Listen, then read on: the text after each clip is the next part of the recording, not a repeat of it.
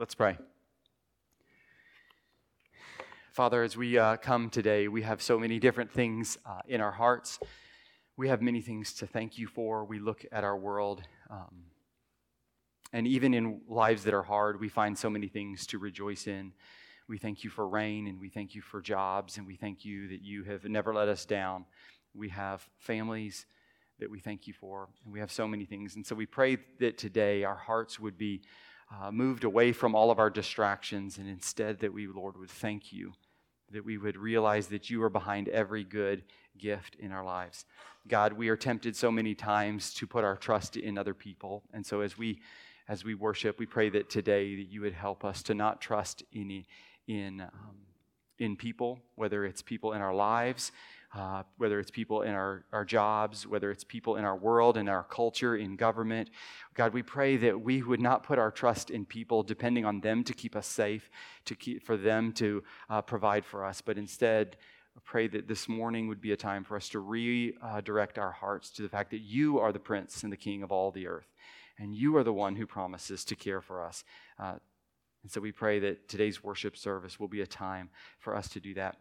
God, we pray that this week you remind us that whether it's in our case or somebody else's case, you are the God who defends the fatherless and the widow. You are the God who looks on uh, the orphan. You are the one who looks on the outsider and the sojourner, and you are the one who cares for them. And so we pray, Lord, today for those uh, in our church who find themselves in those situations fatherless, widow, those who are estranged from family, those who are wandering and wondering what the future is going to hold. We pray that today we would be, uh, that our hearts would be redirected to the fact that you love people just like us. Not those who have it all together, but those who come empty, those who come unprotected, those who wonder where. Uh, who's going to watch out for us. God, I pray that this worship service would, would remind us of the, the steady hand of God in all things, the steady hand of God in our lives and in our hearts. God, we pray today that you would uh, care for those in our church who can't be with us because they're sick. We've had so many over the last years who have had to be away, whether it's cancer or another long term illness. We pray, Lord, that you would sustain them with strength. We know that it, it has to be hard in the middle of the night to wonder how long it will go on. So we pray today for comfort for them. God, we pray for those who carry unseen wounds, unseen fears, unseen attacks, unseen depression and despair. We pray today, Lord, that you would show yourself mighty in our church. We know that they affect uh, us, even if we don't know the specifics. And so we pray, Lord, for your, your care and your comfort and your strength in these situations. And we pray for those who come today and who need wisdom who don't know how to make the right decision. They don't know what's going to come next. They don't know what comes after the ending of whatever it is in their lives. And so we pray, your word says, if you need and lack wisdom, to ask for it. And so we ask for wisdom for those in our church. That we don't walk in our own strength and in our own knowledge, that we don't just, we don't direct our own lives, Lord, but that we would walk in your wisdom. And we pray all of these things in Jesus' name. Amen. Live in a fractured world. If you look around, it seems that disunity and division is the normal thing. I don't, I mean, I, I only have my 38 years to go by, but as I talk to you guys, as I look at the news, as I hear stories of things that are going on, we live in a world where it's normal for people, for families, for political parties, for clubs, for groups, for civic organizations to be divided, fractured, going their own way. One of the things I've I've learned is that sometimes I, I go to a funeral. It happened a while back. I went to a funeral. I wasn't doing it myself, but it was an incredible service. And I was like, I don't know these people, so it sounds great. And then come to find out at the end of it, like with many families, it was a broken, divided family behind the scenes. It, we look wherever we go in life, whether it's your workplace, your extended family, a town, a county, a country, the world. We live in a world where it's normal to be divided, to go our own way. And so we come today and we go, what does God have to say about unity? What does God have to say about this fractured world that we live in? You and I have our own remedies to fix it. You know, somebody says, hey, if we just didn't live in our own media bubbles and we all got out of those, maybe if we just knew each other, that would be better. Maybe if this happened, or maybe if this happened, then we could fix it.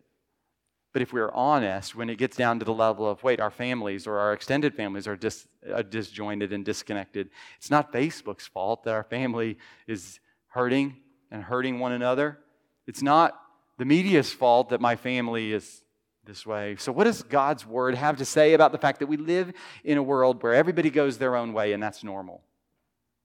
Today, we're going to be looking in the book of Philippians, chapter 1 we're going to be looking at this idea of we live in a fractured world, we despair about it, we don't want it to be the way that it is, but it's also what's been normal for hundreds, if not thousands of years.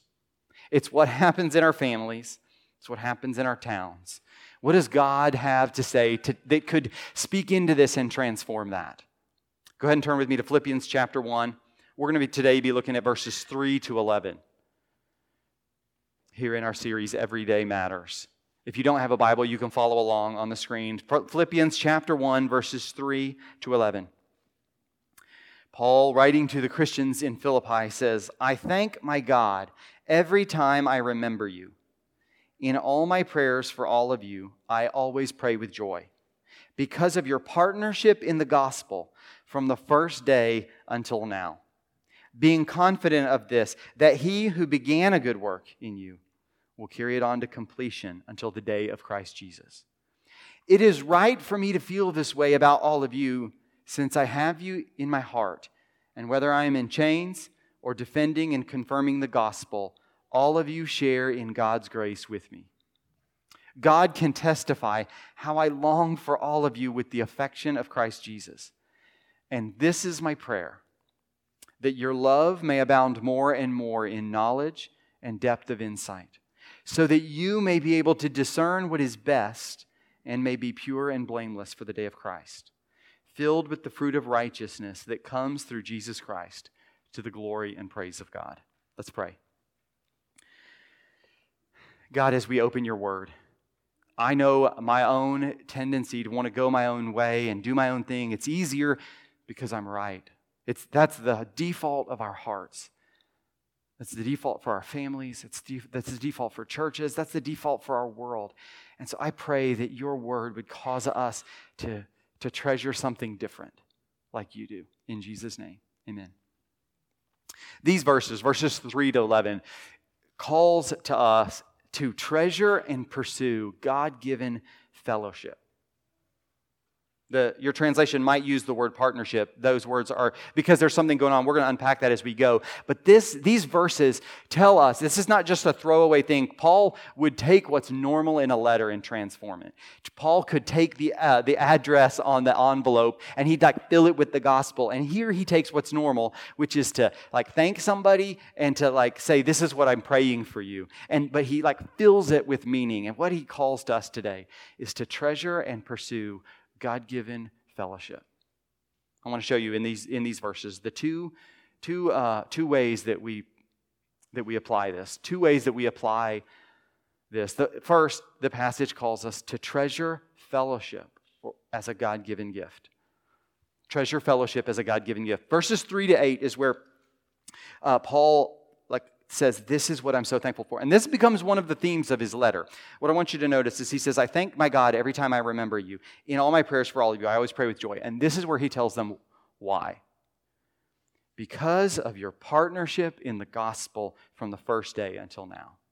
Your translation might use the word fellowship. There uh, are other times where the same word is used in the New Testament, and we just say this is fellowship.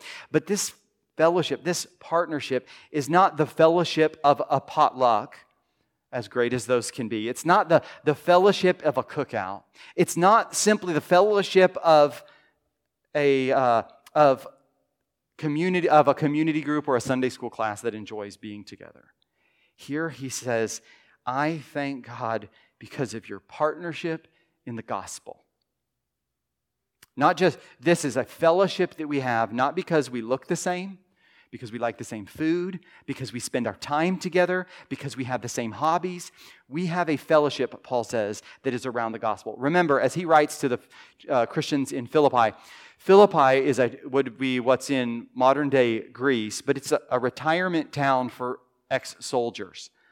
Paul is a Hebrew, and he's writing to a group that included a rich merchant woman He's writing to a group that probably included the little girl that he uh, cast a demon out of. It included the Philippian jailer who almost killed himself and his family, or he killed, almost killed himself, but the Philippian jailer and his family are, are who he's writing to as he says, I thank God that we have fellowship. I mean, imagine a little demon possessed girl and a rich merchant woman and the Hebrew of Hebrews and a Philippian jailer and all of these guys, and he says, We have fellowship. But it's not just the fellowship because we, we are somehow similar. It's that there is a, a fellowship or a partnership in the gospel, he says, from the first day until now. He says, and, but, and, but then he explains, like, why? Like, where did this, this kind of God, this, this fellowship come from? He says, what is, where does this partnership come from? He, he says, this is a fellowship and a partnership that is God given. Nobody would trace out here's how the church can be united. If we just do this, and if we just do this, and if we just reach these people, and if we just do these things, he says, when I think about my fellowship with you guys, this has to be something that God has done. And he's like, I can have confidence that this fellowship is real and that it's special. Only God could have done this. And then he says, and I'm confident of this, that he who began a good work in you will bring it to completion until the day of Christ. God began it, so it's a God given gift of God working in his people and then him uniting them to each other. So that the church isn't a place of people that just like the same things or prefer the same traditions, but it's a group that God has called together in spite of themselves. And Paul says, we should Paul's like, I value, I treasure, I am so thankful every time I remember you because of our fellowship in the gospel. But you and I, so I said earlier, it's not the fellowship of a potluck. It's not the fellowship of, you know, we go to ball games together. He then, in verses 7 and 8, explains what he means by this God given fellowship or this God given partnership in the gospel. Verses 7 or 8 are where he starts explaining. He says, It's right for me to feel this way about all of you, since I have you in my heart and whether I am in chains or I'm defending and confirming the gospel, all of you share in God's grace with me. God can testify how I long for all of you with the affection of Christ Jesus. Paul says, What does fellowship look like? It looks like you caring for me when I get the chance to stand up in front of people and preach the gospel and defend it in court. But it also looks like you standing with me when I'm in prison and I can't go and do the ministry God's called me to do. He says, it's, it's a kind of fellowship where you, whether I have visible fruit in my ministry or not, you say, We love that guy and we're going to support him. He says, We have a kind of fellowship where we want to see the gospel go out, but you have demonstrated in your life a willingness to pour out and love us. You'll, we'll see later in the book of Philippians that this church sent one of their best leaders to take a gift because they were so concerned about Paul. He was in prison not able to do the kind of ministry that he normally did, not getting to travel, not getting to preach, not getting to plant churches, and but they still loved him enough to support him in ministry, even when there would have been other ministries, other ministers, other missionaries that could have pointed to greater visible fruit. They said, Paul, we believe in you and we love you, and we're going to stick with you through thick and thin. And we're going to sacrifice to be there with you. Paul says, yeah, but it's also a fellowship, a, a partnership of, of emotion. Like, I love you dearly. This is a God given love in my heart, Paul says. I feel this way all uh, about you all the time. God can testify how I long for you with the affection of Christ Jesus. So that the church is not a, something that Paul just prefers or that the people just prefer but it's something that God is welling up within them so that they are willing to sacrifice. Paul is like, this is a God given gift. And so we should treasure fellowship. We should treasure partnership in the gospel as a God given gift because this comes from God. And doesn't that contrast so much with the way that we tend to live? We take partnership and fellowship for granted because we're willing to, to do away with it. We're willing to divide with somebody who does things the way we don't want to do them. We're willing to divide with somebody and too easily. We'll see other places in Philippians where there are reasons sometimes to, to divide. But Paul says unity, when it's God given and it's God created, when it's something that God is guaranteeing, is something for us to love and to value, to value it highly, specifically because it came from God.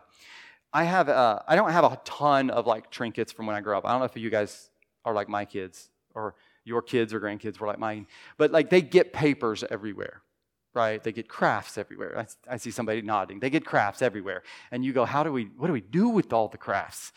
How do we display them? Is, there, is this, is this uh, light that they made somewhere? Is this going to be like devastating when they don't have it anymore because I cleaned up their room and, and found its way into our trash? But there are some treasures that we like let them hold on to.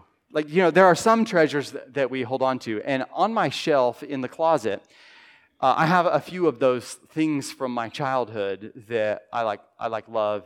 I don't ever do anything with them, but they, they're still there. And in this little box, there is a, a little not, pocket knife. And it's, I think it's made of brass. When I was a kid, I thought it was gold, but I'm pretty sure it's brass because uh, it's, it's kind of got uh, this, uh, this kind of gold color to it. And it's got these engravings on it of Davy Crockett and of a few other things. And if you look it up online on eBay, you can buy one of these for about $35 because it was from the 1982 World's Fair in, you know, the, the big city of Knoxville, Tennessee.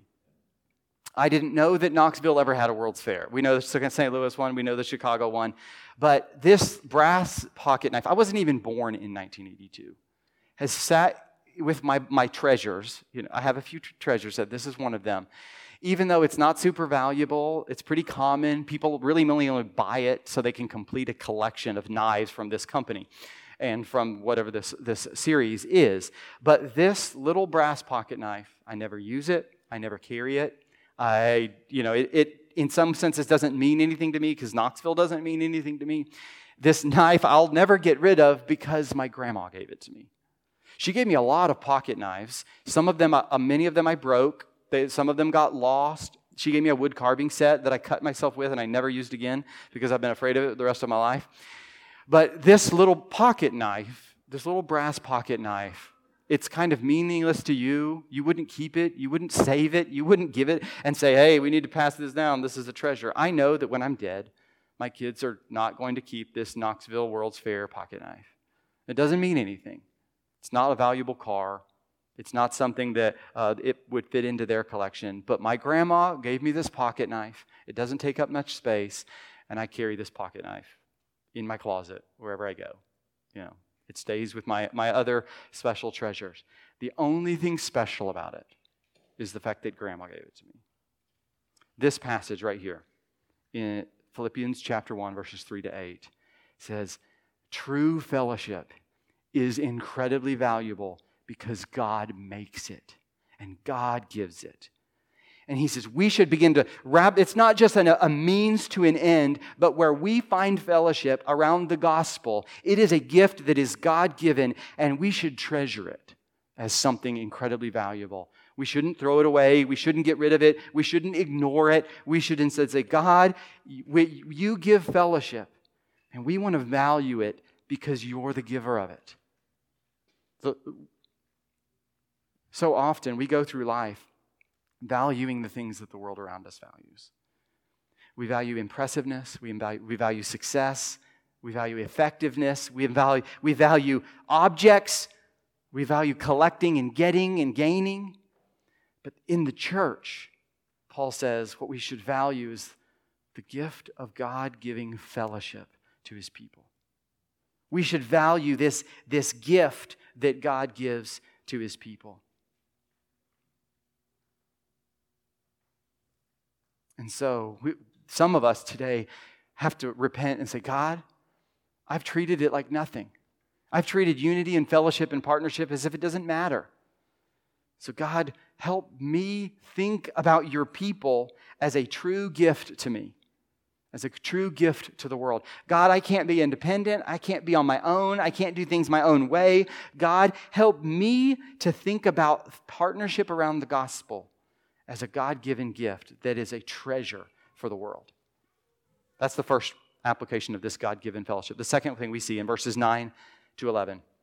This is where Paul prays. And it, in verses 9 to 11, he says, Now pursue fellowship as a God given gift. This is how he says to do it. Look at verses nine, verse 9. And this is my prayer that your love may abound more and more in knowledge and depth of insight, so that you may be able to discern what is best and may be pure and blameless for the day of Christ, filled with the fruit of righteousness that comes through Jesus Christ to the glory of God and praise of God. This is Paul's prayer, where he says if, if fellowship and partnership is a treasure from God, then we should also pursue it as a treasure from God. Here in his prayer, he, uh, he explains, I think, what that pursuing fellowship looks like. There's really two descriptions in this. He, he says, that, and this is my prayer, and he says two prayers. He says that your love may abound more and more in knowledge. And then his second prayer is that you may be pure and blameless for the day of Christ. He, he doesn't say so that your knowledge may start to grow in love, but he says that your love may grow in knowledge. And then when, when your love is growing more and more in knowledge, then you're going to be able to discern what is excellent, what is best. Paul is saying that fellowship as a God given gift looks like love, and pursuing it looks like trying to say, God, I want to love like you love, and I want to grow in my knowledge so that in my entire life I'm living wisely and able to understand what it's like to live in the church. Uh, we, if you read 1 Corinthians 13, which is usually read at weddings, the famous love chapter that says that all the things that love is, but then it says, if I have all of the gifts, but I don't have love, I'm nothing. I regularly think about those verses because so often I value everything in the list except for love. Speaking gifts, serving gifts, you know, gifts of faith, gifts of miracles, gifts of all of these things. It is so easy to look at the list and be like, oh, I want to grow in this, I want to grow in this, I want to grow with this. And Paul says, but if you don't have love, it doesn't matter how good of a preacher you are. If, it doesn't matter it, what, how you serve in the church if you don't love. It doesn't matter all the things that you know if you don't have love. And here in Philippians, he says, I am praying that based on this God given gift, that you would grow and add knowledge to the love that you have. And so, like pursuing God given fellowship looks like love that grows in knowledge. And then he says in verse 10, and that you may be pure and blameless for the day of Christ. These are words for like doing, like not, but they're not just, we think about pure and blameless and think about just being moral. And well, I don't have anything I need to, to repent of and pray about. I don't have anything that's weighing on my conscience that's guilty. But he's describing a way of living that doesn't put a stumbling block in front of everybody else. It's not just pure so that I'm not I'm thinking pure thoughts, and it's not just blameless as in I'm keep doing the right thing in my taxes, but that I'm living in such a way that I don't lay a stumbling block in front of the other people in the church or in the community. He's saying, I want you to be growing in purity and blamelessness so that the watching world doesn't say, Is Jesus real? So that our kids don't say, Can Jesus be real and dad be like this? So that our, our spouse doesn't have a stumbling block laid in front of them because of the ways that we've lived. Paul is saying what it looks like to pursue partnership or fellowship in the gospel looks like growing in love and growing in the ways that we live with each other. But ultimately, this God is still the source of it. He's, he's saying that uh, being, may we be pure and blameless for the day of Christ, filled with the fruit of righteousness, and he returns to the theme again that comes through faith in Lord Jesus Christ, or that comes through Jesus Christ. And so God is still the source of what he is praying for and wanting for. Paul is showing us the way and says if God is the source of love and purity, if God is the source of fellowship that is growing, then I'm going to pray like that. God is the source of that. I'm going to trust that he does that. And so, how do you and I pursue these things? How do we pursue fellowship? It looks like praying for each other and pursuing these for ourselves. If you're like me, it can be really easy to fall into a rut praying for other people. God bless them. God bless them. God heal them. God do this. God, can you help my kids with whatever the thing is that they're struggling with? But I'm, my mind can just so easily be focused in a really narrow way. But I think one of the ways that we apply this is we take these verses and begin to pray for each other. God, may her love may abound more and more in knowledge and depth of insight. God, may he live a life that is pure and blameless for the day of Christ, filled with your fruit I don't know what that looks like in his house. I have my own suspicions about what, what he's struggling with, but God, can you set him free so that we have a true fellowship and partnership in the gospel? I think it looks like praying for each other in that way, but it also looks like saying what God values more than anything else in our lives is love that grows in knowledge and, and being pure and growing in purity and blamelessness for the day of Christ. So often, I, the overriding goal in my life can be beating the clock, getting out the door at the right time, being in the right place at the right time. It is getting, being effective and making sure everybody else in the house is effective. Making sure that me and everybody around me are successful. And God says that Paul is a success when he's in jail. Because what God values in this moment is that Paul be growing in love and knowledge and purity and blamelessness. Paul can bear the fruit of righteousness in prison because what God's not looking for is Paul's definition of success or Joe's definition of success or your definition of success.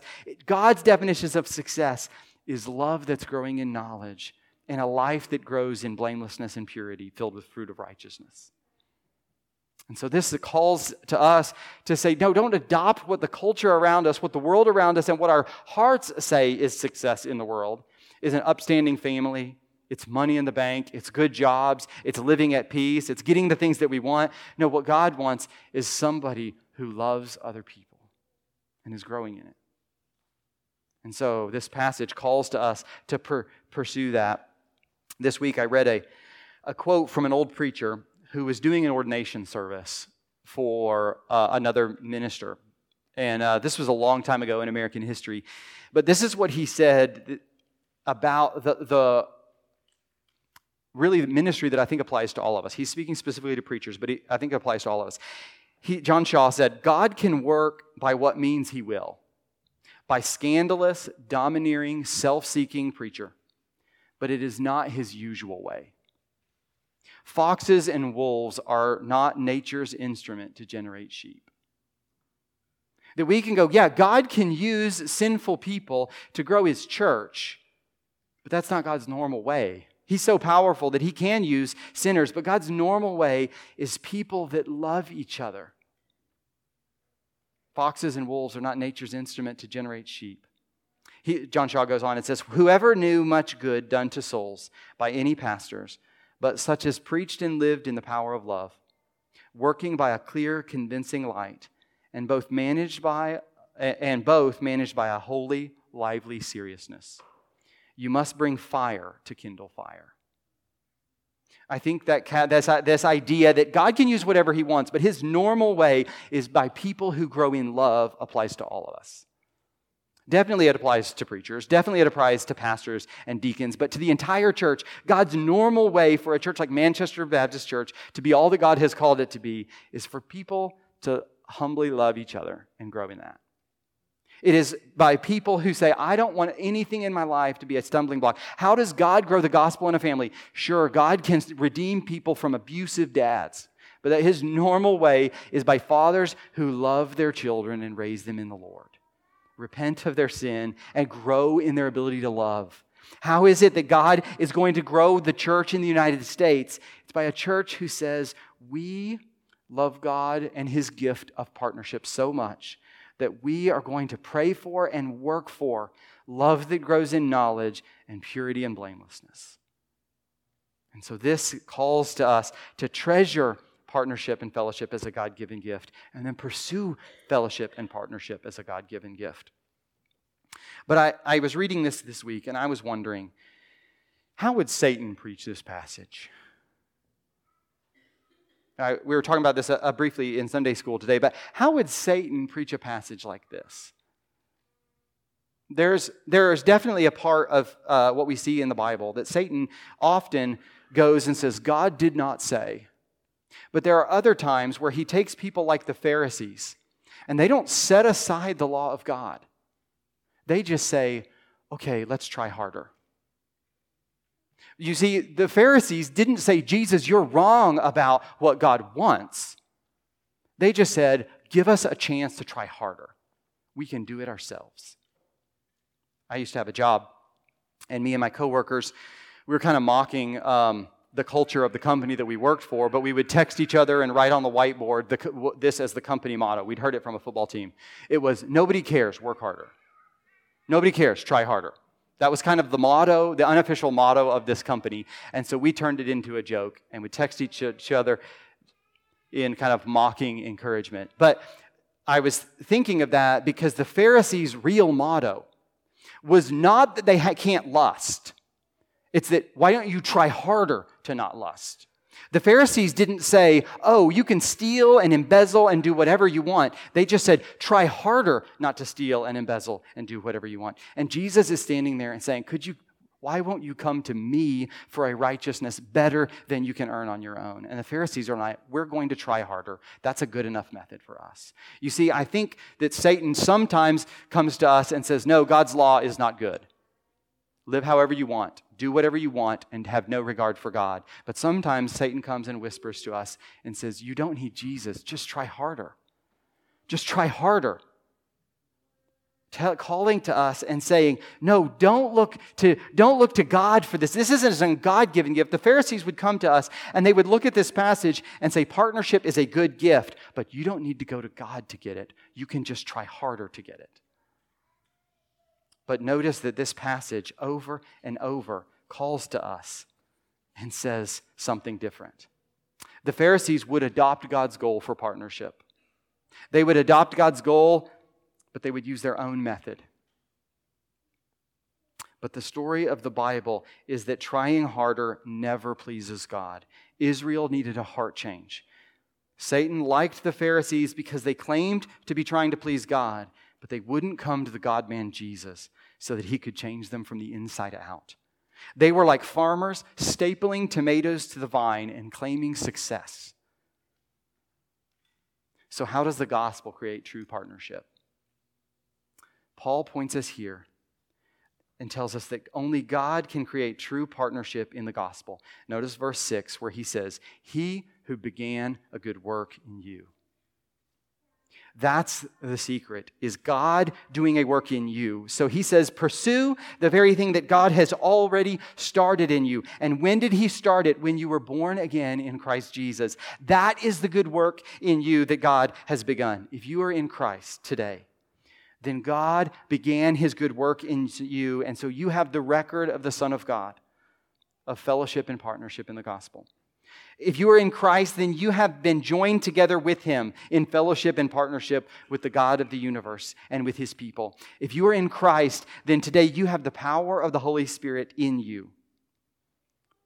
And so this passage says, continue to work out what God has already been doing and started in you in the power of the Holy Spirit with the record of Jesus. And so he says, run in the direction that God has already started you in. But some of you today are not in Christ, and your life bears the fruit of it. Some of you are not in Christ, and your life looks like disunity and broken relationships and broken everything, and nothing has ever been fixed. And you look at your life and you say, God, where do I start? This passage says, start with Jesus. Start with Jesus. It says, repent of your sin, repent of going your own way and trying harder to please God, and trust in Jesus in his life and his death and his resurrection for you. So that, you, so that God begins his good work in you, and you can have Jesus' record, and you can have the identity of the Son joined together with the Father, and you can have the power of the Holy Spirit inside you, so that you can do what all of your trying harder has never been able to do. If that's you today, trust in Jesus for the first time. Be born again and see God begin working out this God given fellowship and partnership in you. If you have questions about that, my door is always open, but you can come and grab me at the end of the service. You can grab me in the hallway, grab me somewhere. I want to make sure that you understand what it means to repent of sin and trust in Jesus so that you can say, God began a good work in me, and I'm going to go in that way. So that you can treasure and pursue God given fellowship with the power of God inside. I want you to imagine with me what changes. What changes for you when you begin to treasure and pursue God given fellowship? What changes for you when you look at a world that's broken and relationships that are broken? And you go, Where do I start? But you realize God is actually at work in me, working out fellowship, working out partnership in the gospel through me, and I'm not on my own. Imagine what that's like in, in your own heart when maybe the things around you are still fractured and still broken, but you go, The God of the universe has made me whole and is making me whole, and I get to participate with Him in a partnership in the gospel. Imagine what happens in our church when the unity that we share is a God given gift and we treasure it and pursue it. That sounds like a good news kind of church. Imagine what happens in West Central Illinois, Scott County, Morgan County, Greene County Imagine what happens when there is a community of people living seven days a week in the power of the Holy Spirit, living out fellowship and partnership in the gospel. That sounds like a gift to our region. Let's pray. God, we thank you that you don't come to us with a whip screaming, try harder. You come to us and you say, Look at my son and be saved. God, I pray that we would treasure and pursue the gifts in Christ that you have given us. God, I pray that we would live out partnership in the gospel in our homes and in our church and in our community. In Jesus' name, amen.